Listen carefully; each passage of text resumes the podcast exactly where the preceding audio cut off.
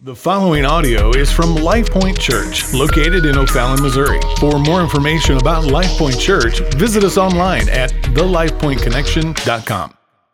Well, Merry Christmas. If you have Bibles, go ahead and grab those. We're going to be in Philippians chapter 3 today. If you don't have a Bible or don't own a Bible, uh, there should be blue ones definitely out in the foyer or in the seat back somewhere around you. That's our gift uh, to you. We've been talking about joy. We've been going through uh, the Christmas book of Philippians. You didn't know Philippians was a Christmas book, but it actually is.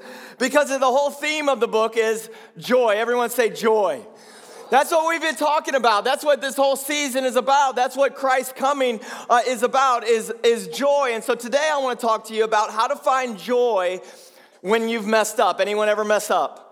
Anyone ever dropped the ball, made a mistake, right? Some of you, you have messed up, like, like me, you, have messed up in such ways that you've kind of taken all your mess ups and, and you, you roll it into a ball and say, I've messed up. Like, I am messed up. And, and so, what I'm talking about today is, is even though we've messed up and even though we feel messed up, there's an opportunity for you and I to have joy.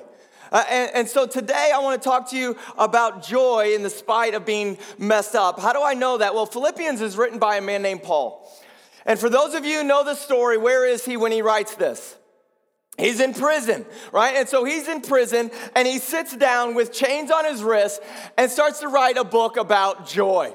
All right, so 19 times in 104 verses through Philippians, he talks about joy and rejoicing. So listen, you, you, write a book about joy from prison, either, either it's supernatural or it's super mental. Either this guy's really messed up or he's filled with the Spirit. Amen?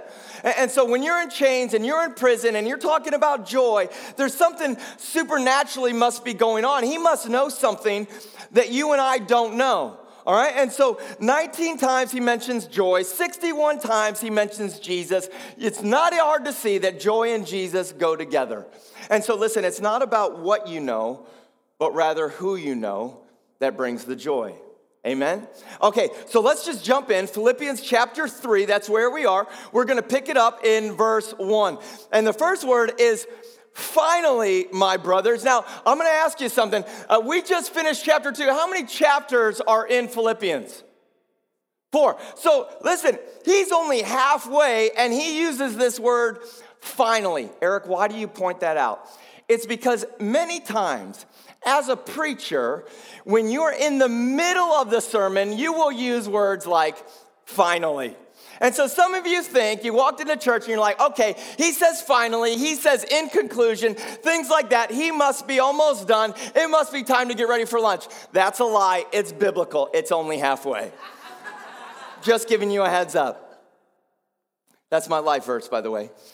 Finally, my brothers, rejoice in the Lord. Everyone say rejoice. That's what this is about, rejoicing. He says, I want you to rejoice in the Lord. To write the same things to you is no trouble to me, and it is safe for me to you. So listen, this is what he's saying. He's like, I'm over and over, over and over, reminding you again and again, it's no trouble. I want to tell you, rejoice in the Lord. He says he reminds them to rejoice. Why would Paul over and over again remind the church who's not in prison to continually to rejoice? Let me tell you why. Because we forget. We forget, don't we? I mean, so many times, I mean, you would never leave your house without your wallet or your keys or your phone. But how many times do we leave without the joy of the Lord? You know what? I'm so busy. I'm so distracted. You know what? I got my cup of coffee. I got my phone. I got my stuff. I'm just going to go about my day. But he's saying, hey, listen, don't forget, rejoice in the Lord. Remembering to rejoice in the Lord, listen to me, is a decision that we make. It's not something that just randomly happens. It's a decision that you and I can make every day and every morning to say, you know what, today I'm going to rejoice in the Lord. It's a choice you make. And listen to me, the Holy Spirit wants to empower you to make that choice. That's what God gives the Holy Spirit for, to not only convict us of sin, but so that we would have the joy of the Lord. Listen to Psalm 16, verse 11. He says, You, O God, Make known to me the path of life. He says, In your presence is what? The fullness of joy. And so we are all on the pursuit of joy, are we not? And so we're looking for joy in this, we're looking for joy in that. We're seeking for joy in things, temporary things, looking for joy in relationships or income or jobs or careers or whatever it is. But he comes to say, listen, in the presence of God Himself, is the fullness of joy. It's not a temporary joy, it's a deep joy, it's an everlasting joy, it's a long joy. He says it's a fullness of joy, and at your right hand are pleasures forevermore. And so you and I, we're looking for comfort, we're looking for safety, we're looking for provision, we're looking for pleasures, whether that's physical pleasures, emotional pleasures, mental pleasures, whatever it is. He says, I found it, and it's in God. I found joy forevermore in God. I found pleasures forevermore in Psalm 16, 2. He says, I have no good apart from you. He says, once you taste and see that the Lord is good, everything else looks so transient, so temporary, so gray. And he says, in the joy of the Lord is pleasures forevermore. Here's what he's saying He's saying that God is a joyful God. Some of you, when you think of God, you think of this ruling judge who sits with his robe and his gavel of fire, looking, waiting for someone to step out of line that he can smack. But the Bible points to God as a joyful God. He is full of joy in himself. He doesn't need circumstances to go a certain way for him to be joyful. He is joy. He is full of joy, and in his presence is joy. So let me tell you what that means for you. That means you don't have to fear him, you don't have to run from him because of Jesus Christ and the work that he's done. When you're in Christ, he has joy for you. He wants you to experience this joy. God is a joyful God, and Jesus came to bring God's joy so that you would have the presence of God and know the fullness of joy. Eric, how can you say that? Well, Jesus says, in John 15, 11, he says, These things I've spoken to you so that my joy, the joy that Jesus has, may be in you. Everyone say joy. How many of you know that Jesus' joy is the greatest joy? And so, what he's saying is, Jesus says, Listen, I have joy, and I want my joy, the joy that I experience with God the Father and the Spirit, my joy to be in you, and that your joy may be what? May be full. I want your joy to be full, Jesus says. I want your joy to be my joy, my joy to be your joy, so that your joy would be full. He goes on in chapter 16, Jesus says, If you ask in my name, so that your joy may be what? Full. So everyone say joy. Listen, he says, he says, I want my joy to be in you. I want your joy to be full. Jesus also prays in John 17, 13. He says, These things I speak into the world so that they have my what? Joy. Everyone say joy. Is it not up there? So that you would have my what? Jesus wants you to have his what? That's what we're talking about. Amen? Come on, this is a two way thing. All right, so these things I've spoken to you so that you would have my joy and my joy would be filled in you. Christmas and the birth of Jesus is not about doing things in order to earn the presence of God, but rather God's presence coming to us despite the things that we've done. How many of you know that's good news? The good news of the gospel and the good news of Christmas is not about us really working really hard to try and climb this, this religious ladder or this spiritual maturity that somehow God would somehow be pleased with us, but rather it is God seeing us in our desperate situation and saying, I'm going in.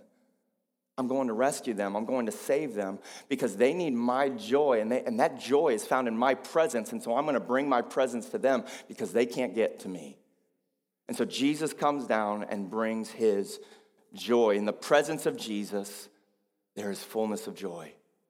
Joy has come, and so Paul reminds us to rejoice in the Lord. Philippians is telling us that no matter where we at, no matter what we're going through, no matter what we've done, we can enter into the Lord's joy. We could choose to rejoice in the Lord because joy is in the Lord.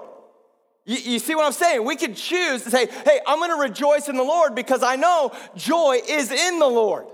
The Lord is joy. It also means that we can't go to the store and find joy. Listen, if you're shopping for Christmas, go into the next store that you're at and ask them where they keep their joy. Anyone ever been to Sam's? Costco? It's not on Amazon. Go into Costco, ask the little guy in the vest, hey, where's the joy? See what he says. Um, we have a wine section. Desserts over here, I mean, that's the closest you can get. Listen, you, you can't find joy in the things of this world. You need to go above and beyond the world. Ecclesiastes says that joy is actually beyond the sun. Because the one who is the author and the finisher and the source of joy is Jesus Christ. He tells us over and over again to rejoice in the Lord because we forget. And so I want you to just simply start today to remind yourselves today and remind yourselves tomorrow and every day, even in this busy season, to rejoice in the Lord because joy is in the Lord. Rejoice in the Lord because joy is in the Lord. Joy doesn't come from our circumstances, but let me tell you something. You can bring your circumstances into the joy of the Lord. Joy doesn't come from your situation. Joy doesn't come from your diagnosis or non diagnosis. The joy doesn't come from who you're with or who you're not with. Joy doesn't come from how much you make or how much you don't make. Joy doesn't come from the circumstances or the tornadoes that are going on around you. Joy comes in the Lord, but you can bring whatever circumstance that you're carrying into the presence of God, into the joy of the Lord. If I receive joy from Jesus, who is joy forevermore, then what happens is I have joy to share. You see, what happens is if we look for joy in our spouses or joy in our children and joy in our workplaces or joy in our corporate ladders or joy in our bank account or joy under the tree somewhere or joy hung by a stocking, listen, there are joy in those things, but they're all fleeting. They're all temporary. And what happens is your joy will be like a roller coaster, up and down, high and low, in and out, depending on whatever it is you look for joy. But since Jesus Christ is the same yesterday, today, and forever, what happens is when your joy is in Him who never changes, who is the source of joy, we can have joy to share with our spouses and our children and into our workplaces and into our Christmas areas. That's the whole source of joy. And so Paul, he, he looks at his circumstances and he says, Hey, rejoice in the Lord. The story of Paul, he's been arrested, he's in prison. He's 800 miles from the church. He's 800 miles from family and friends. He's probably chained up, maybe to a guard or to a wall. He doesn't know his future. He doesn't know what tomorrow holds. He may die. They may, they may uh, decide to put him for death. You know why he's in prison? He's just talking about joy. He's talking about Jesus. And they're like, stop talking about Jesus. He's like, he's the source of my joy. He's the source of everything that I know. I have to talk about Jesus. Well, we'll throw you in prison. That's great. I'll tell all the guards about Jesus. Well, we'll kill you. Great. To die is gain. I'll do that. Then I'll get to go be with Jesus, and He is the source of my joy. And so, no matter your circumstance, you can have joy. Let me ask you do you think Paul has joy in his circumstance right now? While he's writing this, listen, here's the deal you can have joy in prison. You can have joy separated from family. You can have joy if you're separated from friends. You can have joy no, not knowing what tomorrow brings. You can have joy because joy is in the Lord. And Jesus is the only secure source. And what he's going to talk about next is not only are we to rejoice in the Lord, but he gives us a warning and he says there is a counterfeit belief to joy. There is a counterfeit belief that comes to ruin joy. Now, some of you have experienced the counterfeit, and some of you have experienced the genuine joy in the Lord. And he's gonna tell us what the difference is. He's gonna say there is a counterfeit belief. God wants you to have joy, and just like the temporary joys of this world, he says religion is a counterfeit to real sustaining joy. Eric, how can you say that? Aren't we in church? Aren't we doing religion right now? No, listen, we're, we're not coming together so that we can earn something before God. We come together because our joy is in God and we want to worship God together. And so this is the difference. He says religion is a counterfeit to joy, and religion kills joy in the Lord. Eric, what do you mean by religion? Well, let me clarify. Thanks for asking. He says, listen, religion is, is man made traditions, man made rules, man made ladders, man made righteousness that you think that you can build so that you can somehow climb your way like a Tower of Babel trying to get yourself to God. And he says, listen, you're trying to build to try and get to the presence of God, but the truth is that the presence of God is here. Religion. He says it's about cleaning yourself up trying to make yourself right before God. But the good news of great joy that will be for all people saves us from this counterfeit. Eric, what are you talking about? Well, let's look at it. Philippians 3, verse 2. Look out for the dogs. Look out for the evildoers. Look out for those who mutilate the flesh. For we are the circumcision who worship by Spirit of God and the glory in Jesus Christ and put no confidence in the flesh. When he says that word flesh, he means our works. He means, you know, what I do, my accolades, my achievements, my religion. He says, I put, I put no credit, no confidence in the flesh. Though I myself, if we were talking about that, I myself, Paul, would have a reason for confidence in the flesh also. If anyone else thinks he has a reason for confidence in the flesh, I have what? More. I have more confidence. All right, so he starts off and he says, Look out for the dogs. How many of you are cat people? Some of you cat people, you're like, does the Bible say anything about cats? No. It doesn't because cats don't matter. That's why.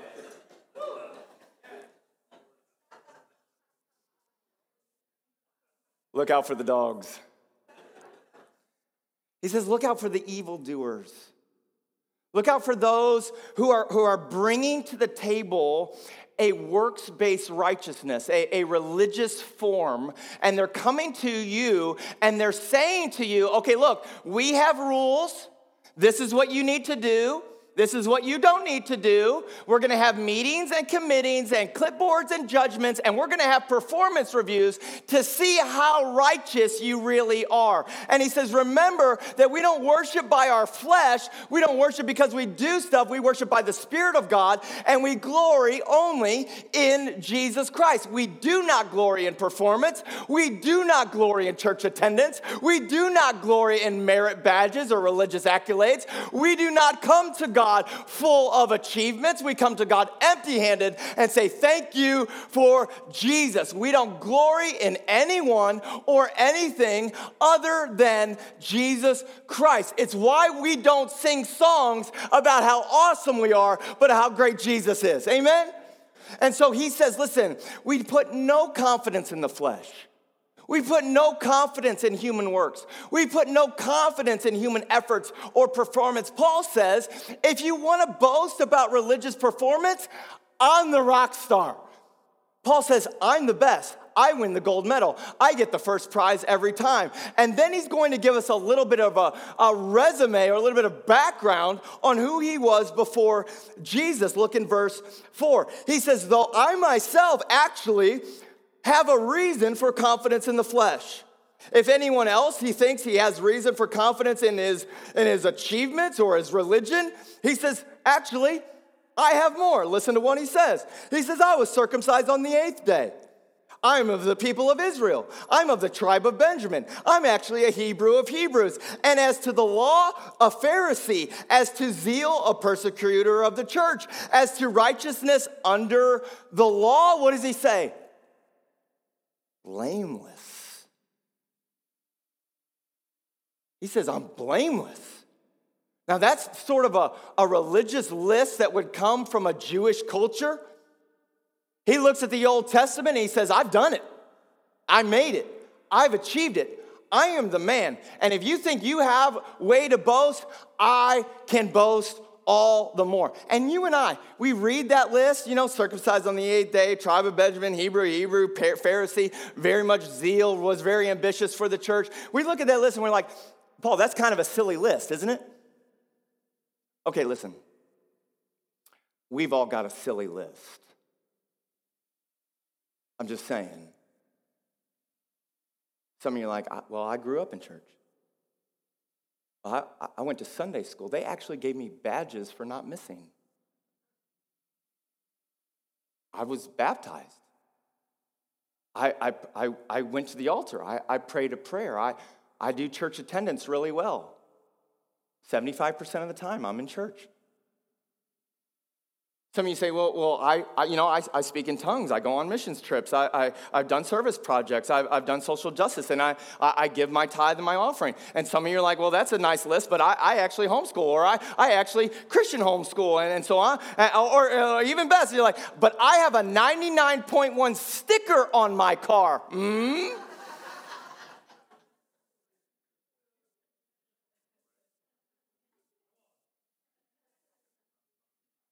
Whatever the case may be, can we all agree that our lists are a little silly? We're trying to prove to ourselves, we're trying to prove to others, right? That, that we're the good people and not the bad people. We have this list and we, we say, Look at me, listen, I'm the standard by which we measure, and everything else around me falls short. Religion says, Actually, I'm here to judge you. Thank you very much. The joy stealing spirit is not only in religious circles, but it's also in social or moral or political causes. You make a list, don't you? Everyone has a list. Everyone has a list that says we're the good guys, they're the bad guys. We're the good party, they're the bad party. We're the good race, they're the bad race. We're at the good income level, they're at the bad income level. It's us versus them. We're always better. Listen, that is the spirit of religion and it causes division and it robs you of joy. And that's not the gospel. It's not only a false gospel, it's a counterfeit to joy. And so Paul says, listen, you want to judge? You want to make a list? He says, I'm better than all of you. Are you kidding me? Eighth day, Benjamin, Hebrew, zealous, devoted, committed, hardcore Pharisee. When it comes to the Old Testament, the first five books of the Bible, 613 laws. He says, checked it. I am blameless. Before meeting Jesus, Paul would say, I don't need Jesus. I'm my own Savior. Because he thought he had arrived. He thought he made the list, he checked it twice, and he is in line. He had achieved perfection on earth until he met Jesus. And now, after meeting Jesus, seeing God himself, he's humbled. Jesus Christ now becomes his joy. Now he says, Listen, I pursued religion, I, I, I, pursued it with great passion, but I found it all to be absolutely in vain. He actually says, It's meaningless, it's a dead end. He says, It's a, it's a counterfeit to joy.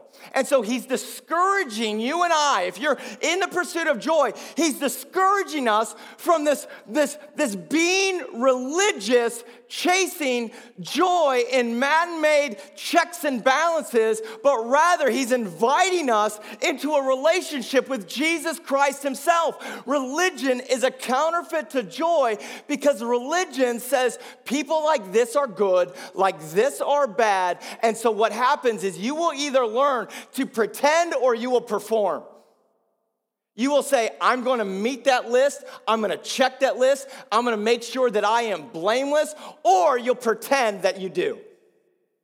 And you'll wear the mask, you'll put on the religious facade, you'll dress up in your Sunday's best so that everyone thinks that you're righteous. And he says, it's meaningless and it robs you of joy. Religious people, they make a list to judge you, to punish you if you're not like them. It's the anti joy. And Paul says, look out. They're dogs. They're evildoers. They, they mutilate the joy that comes in Christ. How many of you, just to testify, how many of you grew up in a hyper religious church background home and you're like, there's no joy here? You've experienced that. I've been in church for a long time. I've, I've seen some things, and I've seen just churches that just do things because, because they think that that's, that's how you earn something before God. Religion is the counterfeit belief of rejoicing. And so let me just tell you something this morning. I don't want to just give you information, but rather impartation. What I mean by that, I don't want you to just know some things about joy, but I want you to experience joy. I want you to experience the transformation that comes in Christ. Because listen, you can believe that the joy of the Lord is your strength. You can believe that the angel said to the shepherds, Hey, I bring you good news of great joy that will be for all people. You can believe that the theme of Philippians is rejoice in the Lord always. And you can believe uh, that in the presence of God there is joy forevermore. And it, and it can all be defeated by you trying to earn it. Paul is begging you and pleading you listen, don't just know some things about joy, know the source of joy. Know the one, Jesus Christ, who is joy. And he's testifying joy is not found in religion, it's found in a relationship with Jesus Christ. So, where do we get it? Well, finally, or in conclusion, I'm just kidding, I'm really almost done. Look in verse 7. Whatever I gain, whatever gain I had, I counted as loss. Everyone say loss. He says, okay, I've gained something. Like I, I devoted my life to some things, and whatever I devoted my life to and whatever I gained, listen, I count that as a loss. Listen to what he says for the sake of Christ. Indeed, I count everything, everything as loss. Everyone say loss. He says, I count everything as lost because of the surpassing worth of knowing Christ Jesus my Lord. Now, he says, listen, I count everything as lost in comparison to the surpassing worth of not knowing about Jesus Christ as Lord, but knowing him. There's a difference, amen?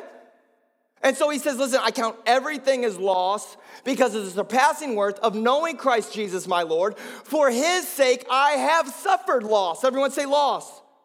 He says, I've suffered the loss of all things and count them all as rubbish. Everyone say rubbish. That's a fun word. Rubbish. That's rubbish. Say it with a little accent, it gets even better. I count it as rubbish. Listen to what he says. In order that I may gain Christ and be found in him not having a righteousness of my own that comes from religion and the law, but that which comes through faith in Christ Jesus, the righteousness from God that depends on faith. Everyone say faith. This is what he says. He says, All of my performance, all of my achievements, I count it all as loss because there is so much worth in knowing Jesus Christ, who is my joy, that all of it is meaningless. He says, For the sake of knowing Christ, I've suffered loss of all things. Think about Paul for a moment. Think about what he's lost. He probably lost his family. Growing up, tribe of Benjamin, Hebrew of Hebrews, Pharisee.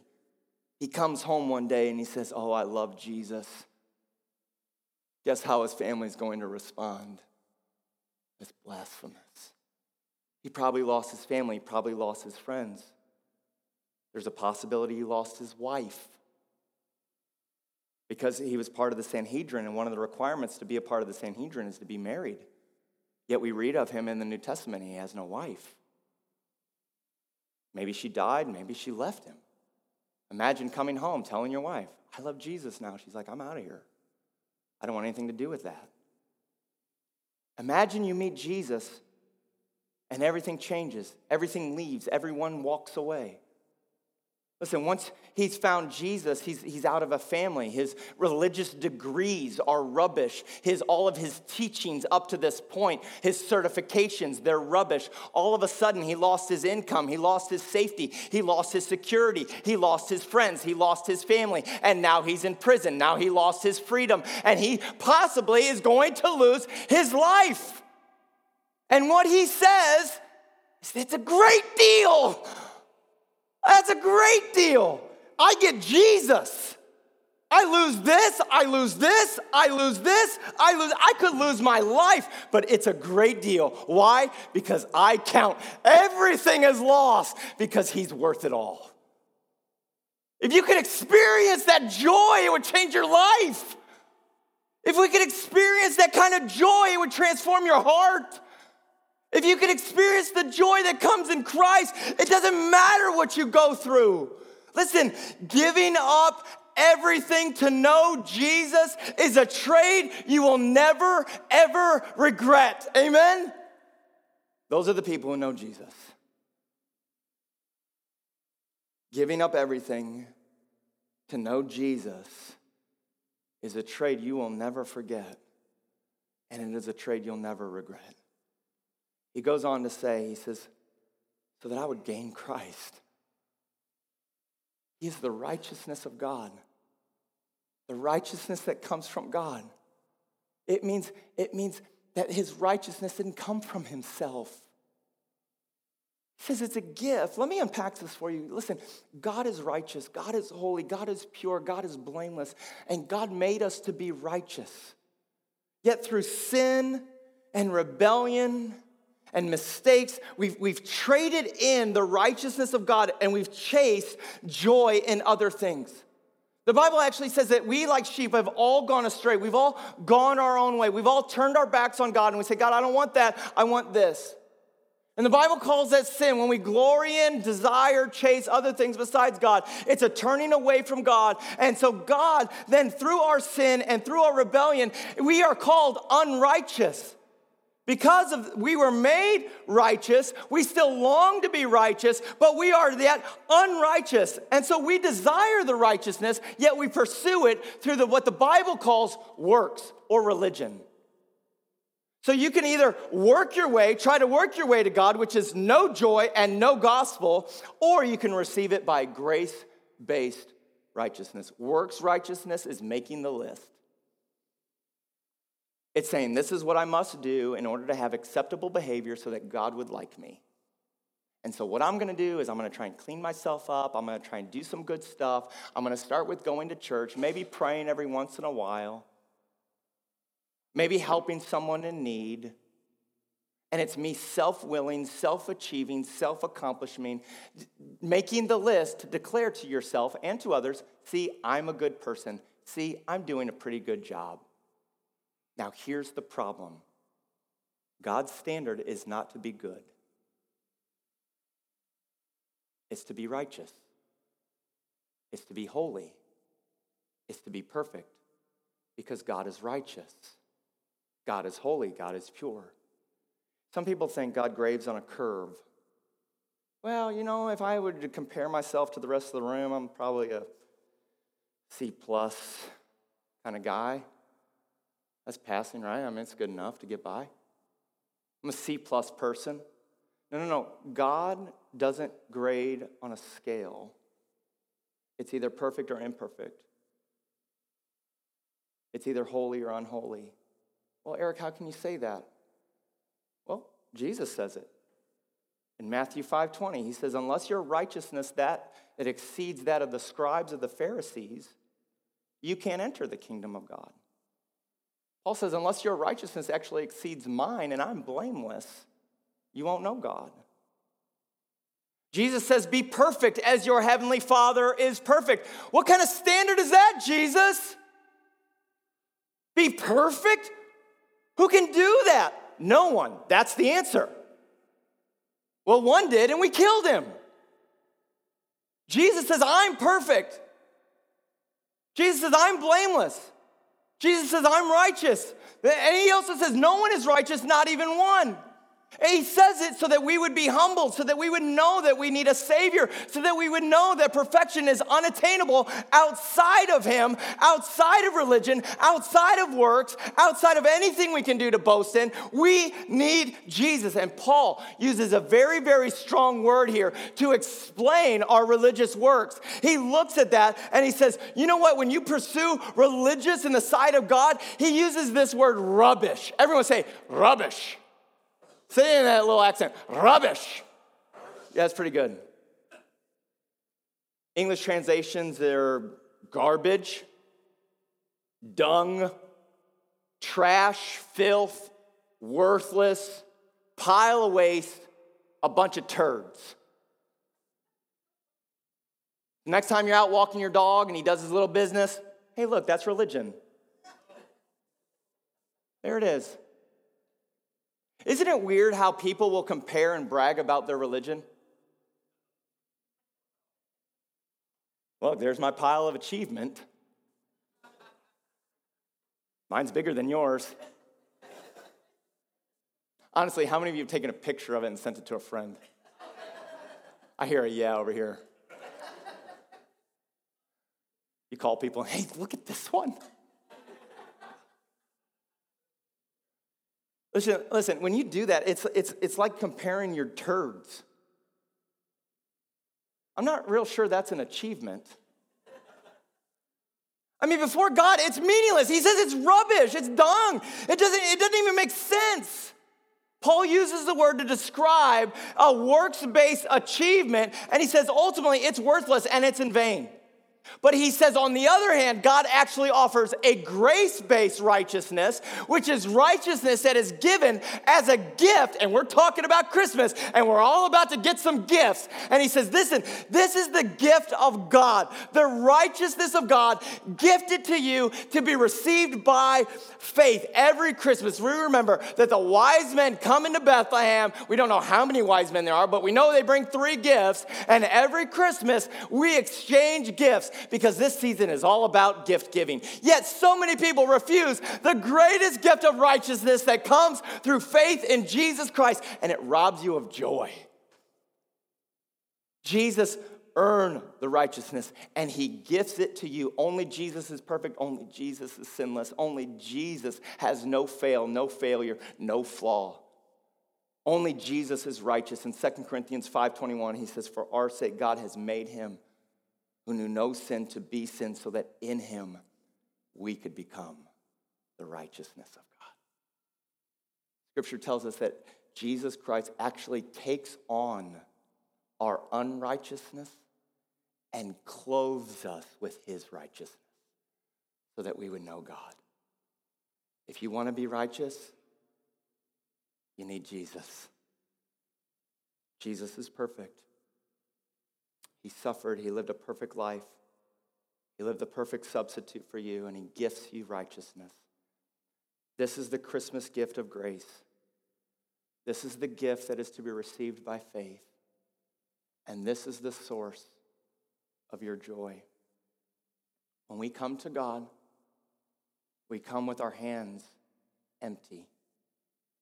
When you come to God, you don't come with your hands full of your achievement.